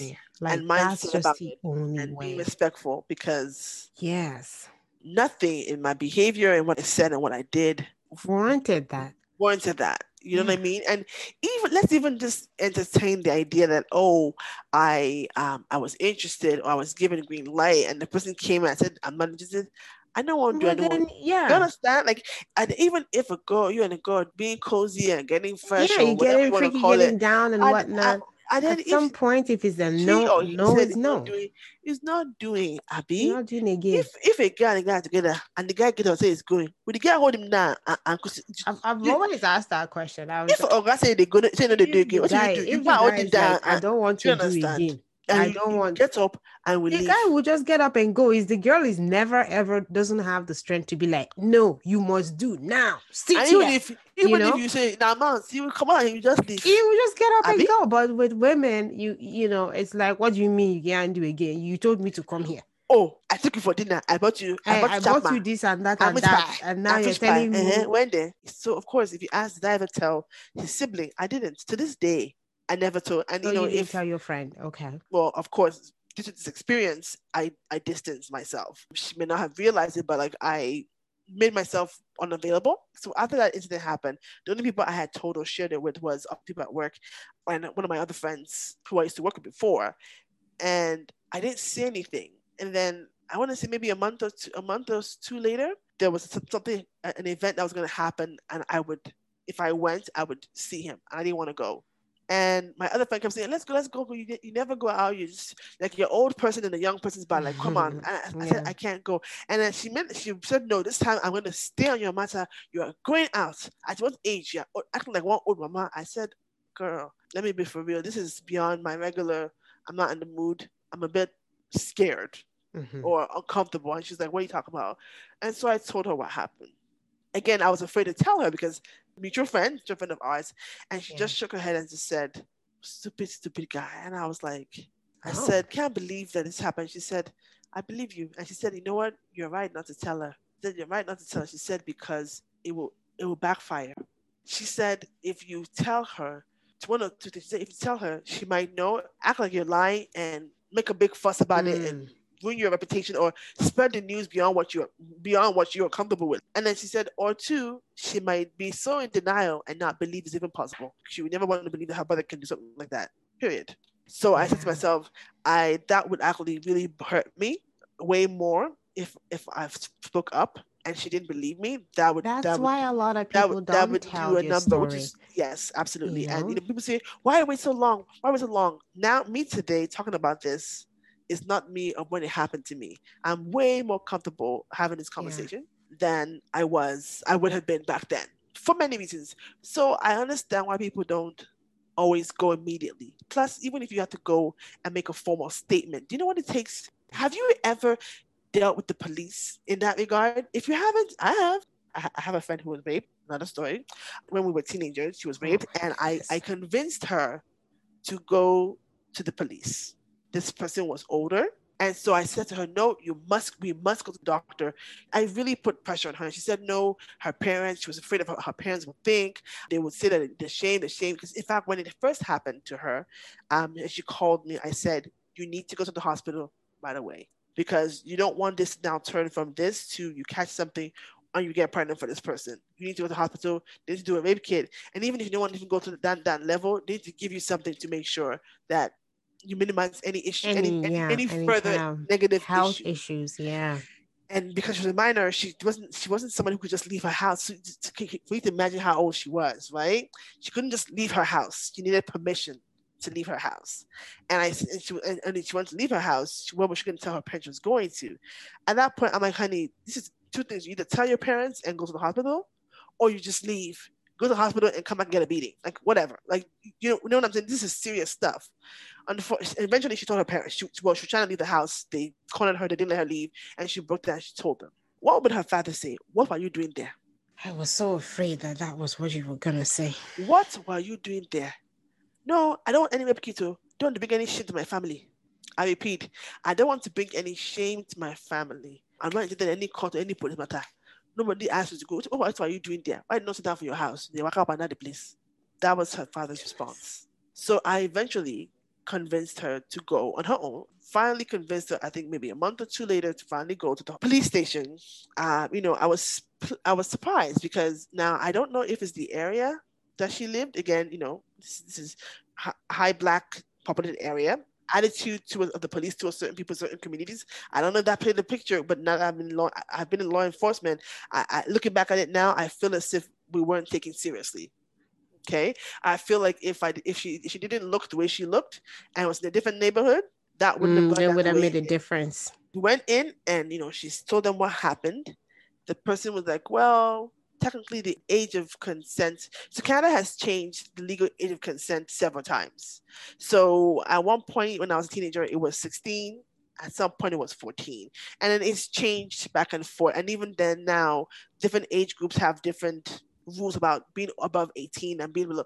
It's not as strict. So yeah, one has to actually look to see what the rules are specifically in Canada.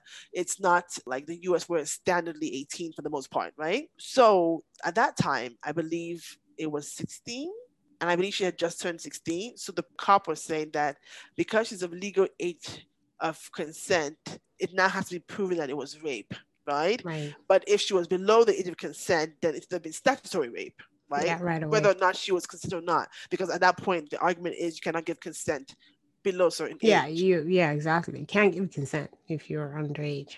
Right. And it basically discouraged it from going forward. And I, I remember thinking at that point, at that young age, if you knew what it took me to make her come in here, you wouldn't just disregard like with you know she was she was like see i didn't want to come anyway now you made me go there talk about it all over again and nothing right? And this is why i pushed for her to go for because the person lived in her building and so she would often bump into this person in the elevator or in the lobby. So imagine somebody who attacked you or raped. That was my friend. I just I was probably 15, 16 at this time.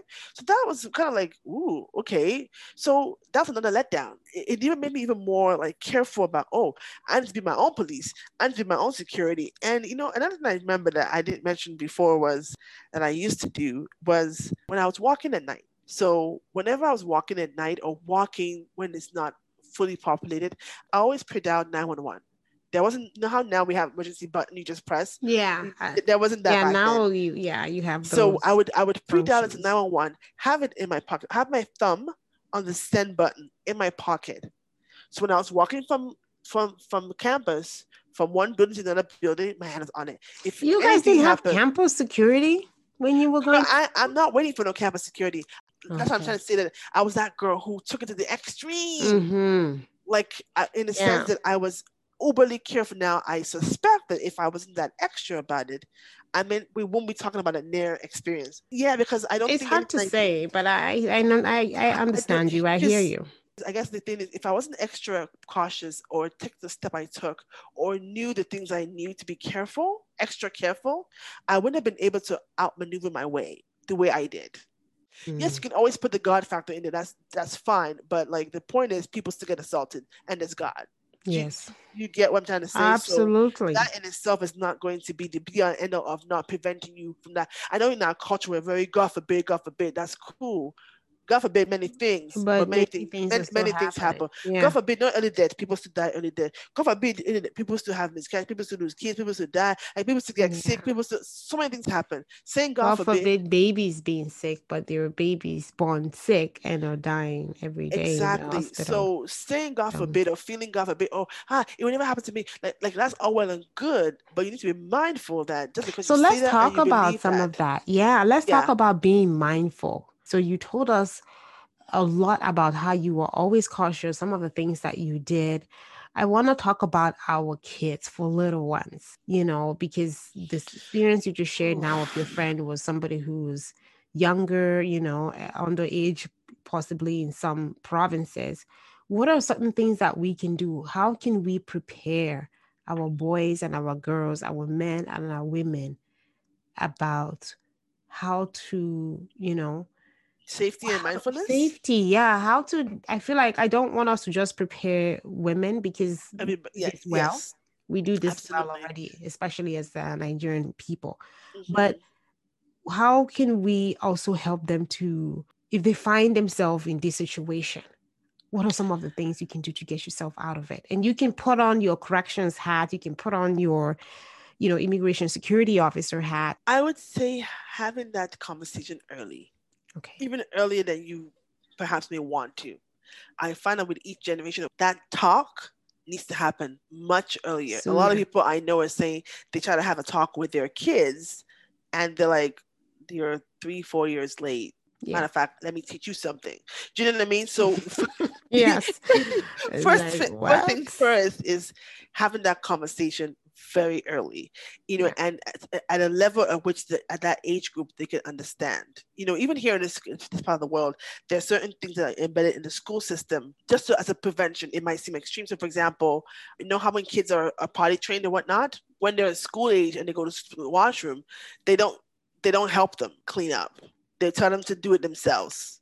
And if Mhm. they mess it up then they wash their hand because they often don't want there to be any this person touch this person touch because sometimes it's hard to tell what they oh i was just helping them clean up and something else there's been safeguards being put into the system already for those of us who were here anyway right to help prevent that so of course little girls and little boys you have that talk with them about oh no one should undress you or whatever except for mommy and Mhm. daddy we have to assume that mommy and daddy are safe like let's well, not even- yeah, assuming not- mommy and daddy is safe. Absolutely. yeah, let's not even address the issues of people who get assaulted from Yeah. by their own by their own biological parent. Let your kids be comfortable coming to you to tell you stuff, even if they come tell you everything on the sun. Someone pinch me, that's fine, that's cool. Like, let them get let them get Let comfortable tell telling you everything what happens. It's Yes, and then you two also ask. Every now and again, ask. You know, you know when they're in an age where they can't say much. I have to say, as, as a mom with the kind of mentality I have, I do have safeguards. There are very few, if almost none, nobody really have access to my child except for the daycare, and even and, and which you have to have as part of the world, right? Yeah. And even then, my heart is not. Even though I know she's she's safe, but you worry, my- yeah. yes, yeah. and I shouldn't have to worry as much as I do, but I do. And a lot of things have happened lately. Ah, with the girl um, Ini, Yeah, with Eni, the girl who was, you know, trying to be a good law-abiding citizen, looking for a job to become a taxpayer, and then she was taken advantage of and murdered. That um, incident really triggered me. Like, of course, these things happen every day, right? But that one triggered me because I remember thinking to myself, "Mm, that could have been anybody. that could have been. That could have been me. Thankfully, Yeah. she used the resources that she had, but it wasn't Yes. enough. It was thankfully it was enough for them to find to locate where she went and find the person, And which find the person. which for most people would not have occurred if not for the, the cookie crumbs that she, you know she left behind online before and also with her, her friend and her family but unfortunately it wasn't enough to save her That could also be because the police were very late to helping her because they were contacted right away, but they said, Mhm. "Oh, it's not been. I don't know if it was forty-eight hours, 24 something. hours or whatever 24 claim. hours, okay. they bring gas money Yeah, bring gas money that we just talked about earlier, and how is this going to help our country? the fear of the police that people have is oh i'm driving and i get stopped and harassed Right? That's it. that fear of police but there's no fear of police of oh i'm doing something wrong and someone calls the police and they're going to come Yeah. quickly and For order, right? That is for is not protection of life and property. That's not what the Like, Nigerian even police if she had called for.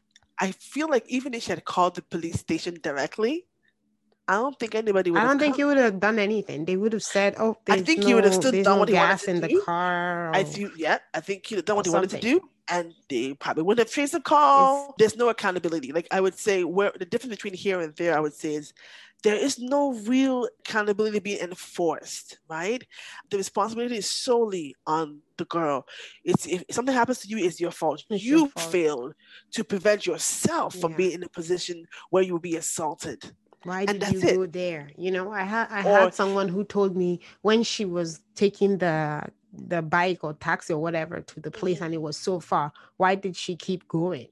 as somebody who asked me that question. I'm Everywhere just like, fine. what Isn't do you mean? fine? Isn't, isn't everywhere fine? Everywhere- yeah, with that's what I said. I said everywhere is far in Nigeria. At least I With know traffic. Abuja. Uh, will, you know, everywhere is is far in in ma- most That- places in These things are happening next door. It, it doesn't matter. It's do you know what I mean? It's, it's not like where she was located. Like if she went next door, That's true too. It could have happened next door. It's not even happened. about it being far away or being close by. It happened like in your case, it happened in your house. You were in your home, mind your own business. exactly. So it's not about the location. I know you shared your experience with certain people and they all provided you with support. Right. Is there anything that you wished that you would have known b- before or after this incident, or do you wish that people had done after the incident? When I say wish I had known, a sign on the forehead said he's going to attack you. Yeah. Biko run. Like I don't think I've thought about it many times. Each time I tell the story, I always think about what I could have done differently. And the reality is, if it wasn't that day, it would have been another day. Because especially the first time, the first person I felt like the person that watched me was noticing me, was waiting for the opportunity, and because they didn't have none, they were limited in how in how far they could go Mhm. right? And then the one little sliver opportunity that they had, they took it. I um second time that was not applicable because a I've known this person what six months at this point. I'm not sure. Been around them quite a bit. I'm comfortable. I was not concerned. In fact, at that time, if you were to ask me who I would feel more comfortable being alone with, I would have Mhm. said the second The the second, second person. person, Yeah, because only too. because they did not express interest. I did not feel they had interest, and I had not shut them down. So I didn't feel like that was even there. Like, is that how people are moving these days now? Like, you one minute you see me, yeah, my sister. Next minute, oh yeah, enter the room. Like, is that is that what people are doing? Yeah. Because you know, you know, our president thought- say women belong uh, in the kitchen other and the other room. Oh, So okay. some, Men- men are some very uneducated and uh, you know, wait, no verse. Because I'm thinking, typically you expect that. Not that you expect somebody who I don't know how to describe it. I didn't even think the person was interested. Now, someone might say, "Why does that matter?" Because it made me see it coming even less. Yeah. Eh, the reason I asked that question is because just in case for those people, because I know there will be some of those out there. They'll say, "Oh, you shouldn't have say- this, shouldn't have this." E- You can say Exactly. that all day to That's them. Oh, there you you go. shouldn't. Yeah, you shouldn't. You Cannot pass shouldn't, my own my own. but You shouldn't. I've yeah. thought about it all. That's why, and I like that from the beginning. You just showed us the kind of person you are in the sense of being always cautious from the get go as a human being because of the way you were raised as a really sheltered and protected way. So you kind of Right. carried that into your adult life and you were always cautious, but didn't even matter that you that you did all of that. Yeah, and you know, if someone is targeting you, that's the other thing is there's sometimes crimes of opportunity. Like so in law enforcement, they're they're targeted crimes, right?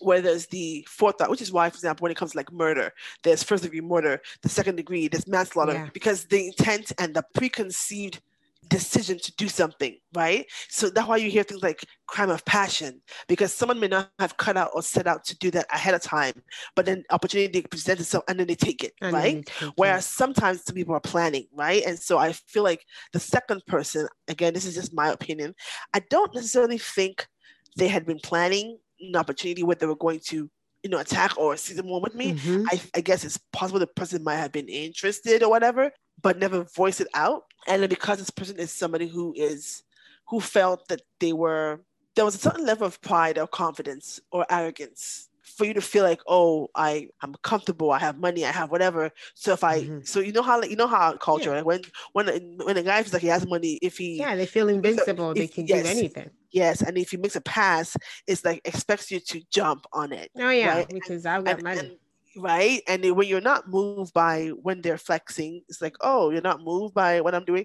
Then it's like oh well whatever i'm just gonna so it was just i really think he must have thought that when he made the advance or, or took force i was going to yield and when i didn't yield it was it was gonna rough handle. That's basically what it was. And when he saw that okay no i'm not joking around you are going to get arrested and you're going to go to jail like potentially right? Because if i hadn't mentioned my roommate or didn't know there was somebody in the house potentially because there wasn't I, i'm certain he wouldn't have stopped when he stopped.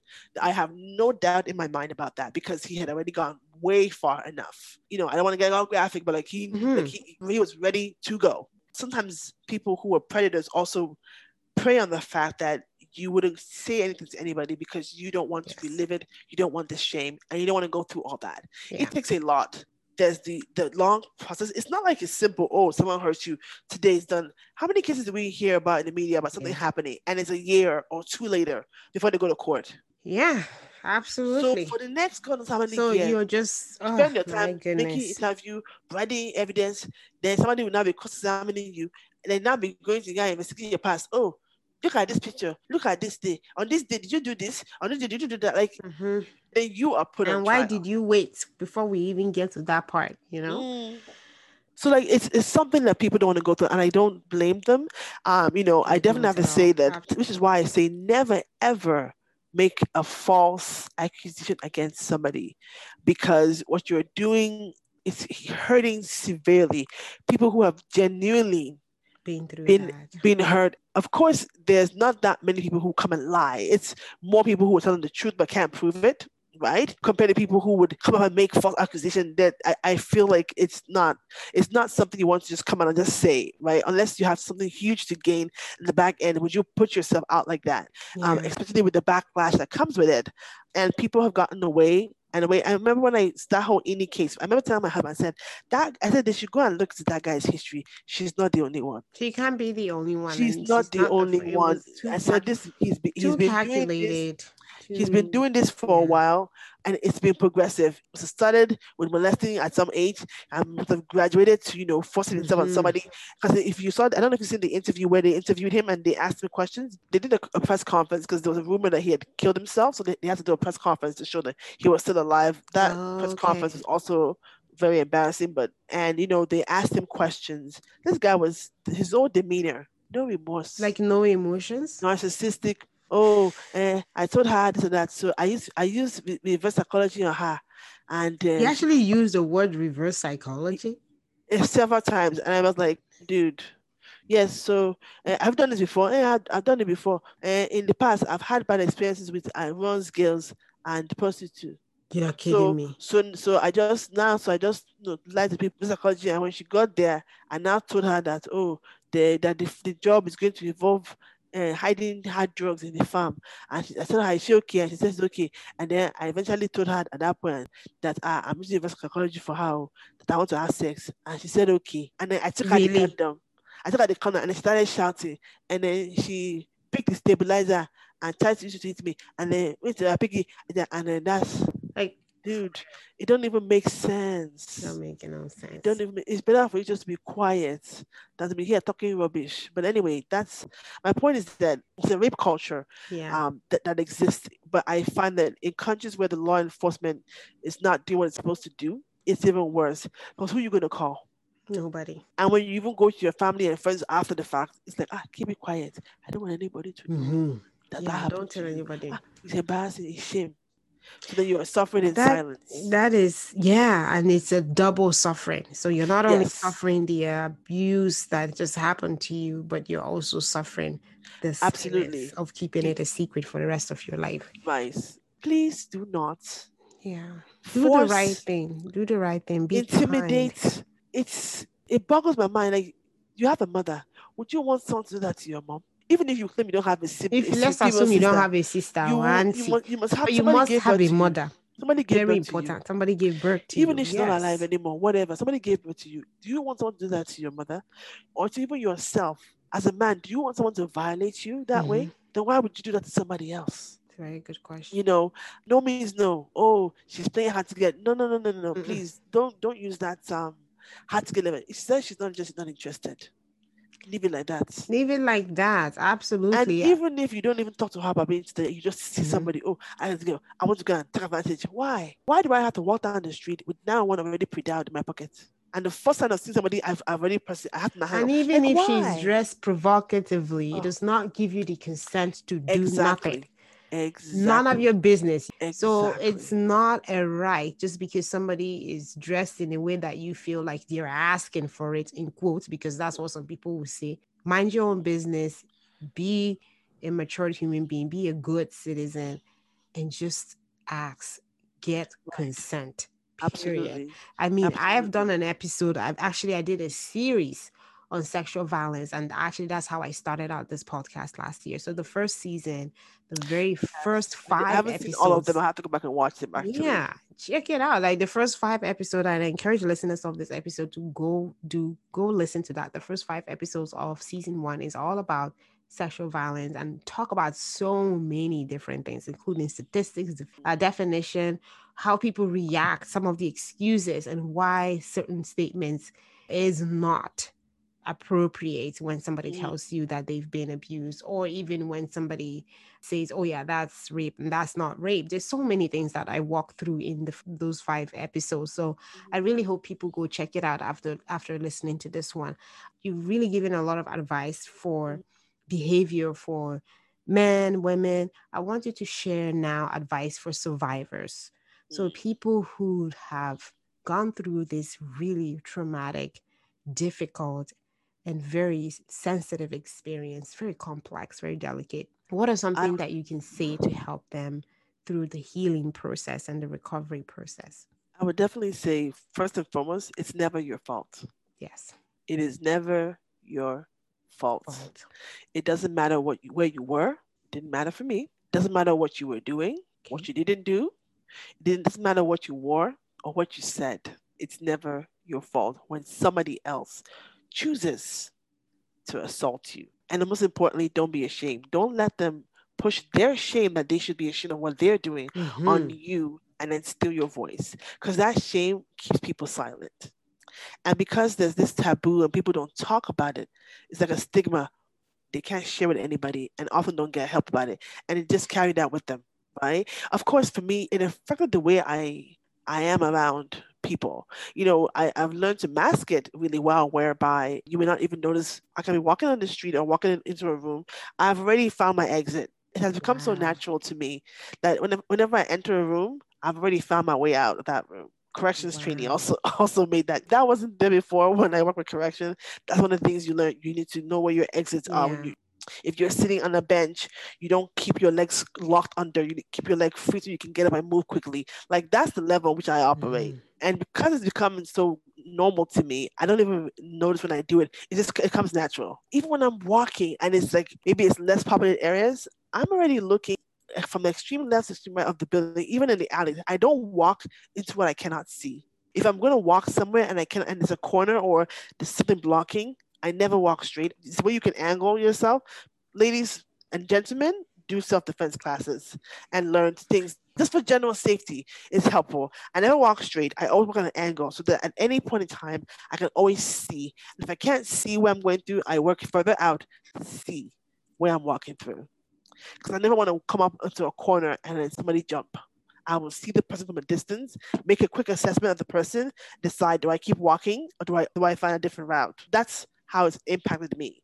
So I'm very super alert. Now you don't want your life to be totally ruled by, oh, every step I take, every move I make, this person, that person, I, you know, I have simmered mm-hmm. down. Yeah, I, you I have to. It, has to be reasonable because you don't want it to rule your life. Your life, absolutely. Yeah. But I do notice it when I'm walking on the streets, I notice it, it's there. Find someone you can trust to talk about it with. Um, okay. And if even better, if you can find professional help to talk okay. about it. If you don't want to talk about it with somebody you know, or you don't think they know, because some people don't know what to say when you go to them about what has happened. They don't know what to do. Mm-hmm. They'll just say, I'm sorry. Oh, okay. Don't know what to do or don't know what the tools to give you. And that's okay because sometimes you want all you need is a listening ear. But I would say if anyone ever approaches you about experiencing that, find some resources to recommend them to go to to utilize like support groups anonymously if you don't want people to know who you are they can help that way when someone shares that with you be sensitive be sensitive and supportive yes yeah and absolutely. yeah so that's what i would definitely say to Thank people you. in regards to supporting people who are survivors of it and the sad thing is when you do share oftentimes the person shares back that they've had one or one or two similar experiences. I cannot tell you the number of people I've shared yeah. stuff with and who would say, I too I had the same experience. Some wow. people were younger when they went were younger when it happened. Some people were older, or it's different, but it's some form of inappropriate sexual um, contact. Contact, yeah. And sometimes it happens so early. It's like until you're much older, you're like, wait a minute. Oh, that's what that was. That's what that was. Yeah. Right. So, so the more you talk about it, there's power in words. Right. The more you talk about it, the more you, the more you learn, right? And the more it's addressed. The Me Too movement came out of people having the courage to talk. To talk about it. And it's freeing, it's liberated so many women and so many people out there. Absolutely. So look at how many people yeah. who we've looked up to, powerful people. The Weinstein one really shocked me because it's like every single movie I watch has his company name on it. So that one like really still shocks me. The one I know that people struggle with. I know I did was Bill Cosby. Oh yeah, grew up watching um, Cosby Show. We had every tape, every season, everything. So you, okay. it, it takes you a while wow. to get to the point where you understand that the TV personality is not the. It's not the no life. I feel like for people with Bill Cosby, some people still argue and say they're not even 100% convinced that that is still people that who is, that is a conspiracy. And look at that. the fact that majority of them are of a certain race and it's a black and white. Like let's even put that aside. A lot of people need to understand that this is not a campaign against Bill Huxtable in the Cosby Show. This is Bill Cosby, human being not, I'm not in the acting role. People have, have, found it very hard to separate the character that they see on TV from the, the him in real deal. life. Yeah. And if you're having problems with that, imagine how the people who who were victims and survived his encounters felt because they too saw him in that light. And, mm. and I'm pretty sure when it happened to them, there was that shock of, I can't believe this, this can happened. be happening. Like, yeah, and I can't believe be this person did this, and who's gonna believe me? Who's gonna believe me? They're so they're much very powerful. They're more influential. Huge reputation, like, right? So nobody yes, will ever right? believe.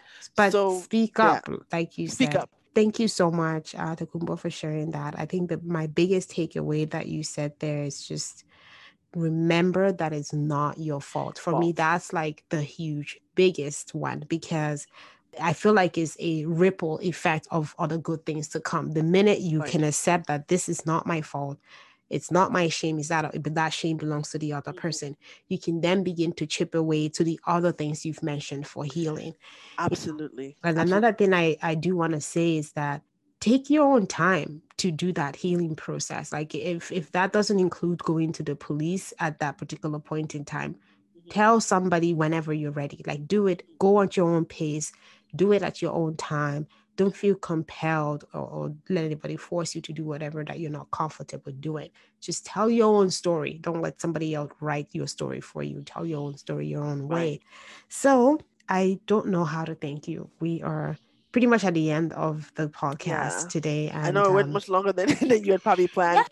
It's fine. I think uh, that's the thing about authentic information and, mm-hmm. and just raw information straight from your heart is it can take as long as it needs to take but the story needs to be told in a certain way and there's no timestamp on that. So i don't know that i would ever be able to thank you enough for just taking thank this chance on me. of course just taking the chance to come share this uh, on my podcast and i know you haven't done this kind of thing publicly before so i do want to ask you how do you feel sharing this story sharing your story, sharing this mm. really huge experience um, on this platform?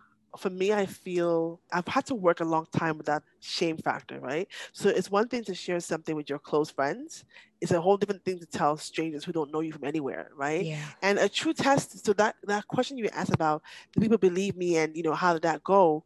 It's one thing for your friend, your mom, your dad to believe you when you tell them. It's not the same as somebody who doesn't know you how they'll take it, right? Mm-hmm. Or somebody who knows the both of you involved in it, and it's not that awkwardness of who is telling the truth. Truth. Yeah. And when you don't imagine someone can do something, it's very hard to wrap your head around it. And you know, it can be a very awkward position. For me, sharing helps me. That's for me.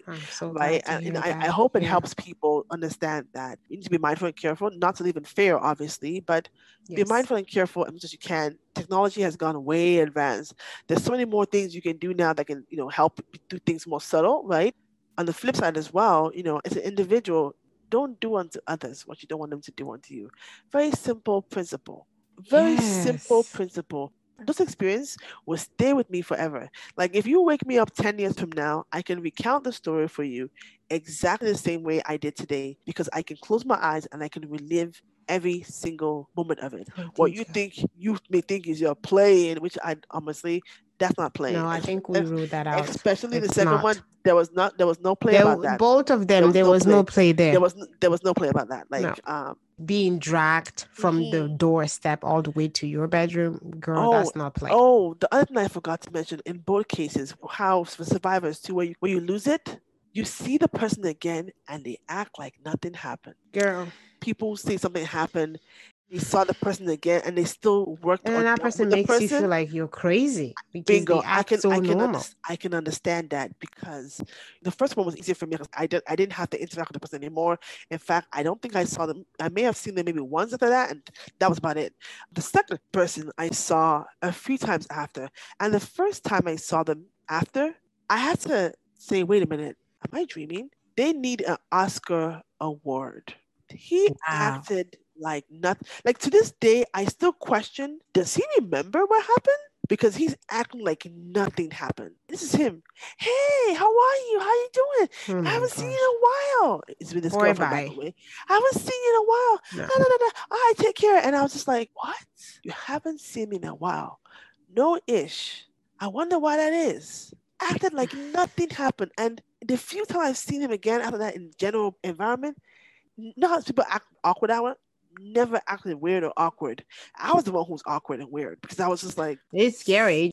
acted very normal to the point that you start questioning yourself as to if you misinterpreted what happened Mhm. and if there's something off because why would they nothing is wrong and do they understand that what they did was wrong because they're not acting like it i i don't know if it's because they've done it many times they've gotten I- I- desensitized each time I would see him all i would be thinking about was this person almost raped me and he's here laughing chatting Casually and asking you casually you're moving doing. around me as if nothing happened I want to end on a lighter note because this is a really heavy conversation. So I It want you to go to bed feeling, well, you know, I hope feeling okay and feeling good about what you've done today because it's blessing. Ah, I hope, many hope it helps somebody. I hope I it hope helps it, somebody. I, hope I hope it does. I You're believe not it you're not alone. It's not your fault. yes, Find someone to talk to yes. And you know do the best you can. But we need to do better in raising our daughters and sons better. Like our daughters are do are, have a lot on their plate. We need to do better with our sons, right? Mhm. Because we need to teach our boys and girls to speak up, to be careful, you know, things to watch out for, things to avoid if they can, and to be comfortable to speak up Still speak up to the right person. yeah. You know, end of the day, we need to do a better job in not only putting the responsibility of safety and consent and good manners and behavior on our daughters, we need to put on our sons too. Because these boys didn't wake up one day and end up that way. Because most of the time, no one taught the right thing, and two, there was no accountability or precaution for bad behavior. It's a learned behavior. Nobody wakes up or, or is born a bad person. I don't believe that. I think it's learned. So I want to ask, what is something that you feel that you do for fun, just to help you kind of de-stress? Ah, well, I listen. I listen to books and music. So I'm a. I, I like Okay, to. so tell me what you're so- listening to now. I like mystery book. I would say James Patterson is probably one of the few authors Oh.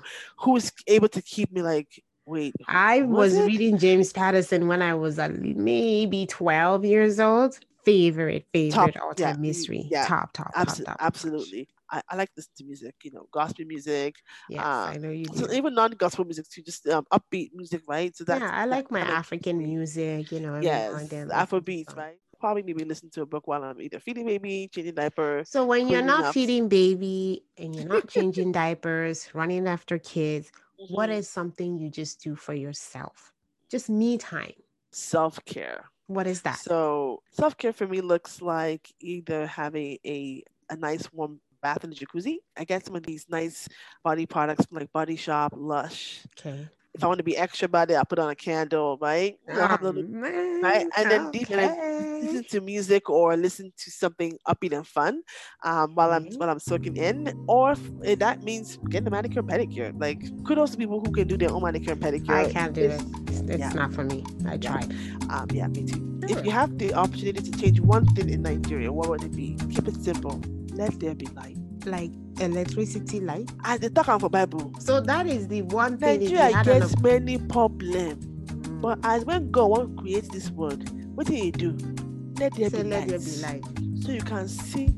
When you can, then there's like you can actually see what they happen and figure out. Then you That's can now really start doing issue identification, mission analysis, optional development, trial and error. And you can see all the evils that Oh, are happening. Go. in the- Nigeria get plenty problem. Let there be light. If there's light, people go fit put food for fridge and freezer. It no go spoil. People can have running water because all these things are all joined together. yes. Don't have to be doing candle. Can in this do day and all age, the uh, people rechargeable generator. You lamp. know how many people have died from carbon monoxide poisoning? People who have small gens, but because they don't they don't want to be noise stolen, pollution. they put it close into the house and then the pollution then they all end up dead.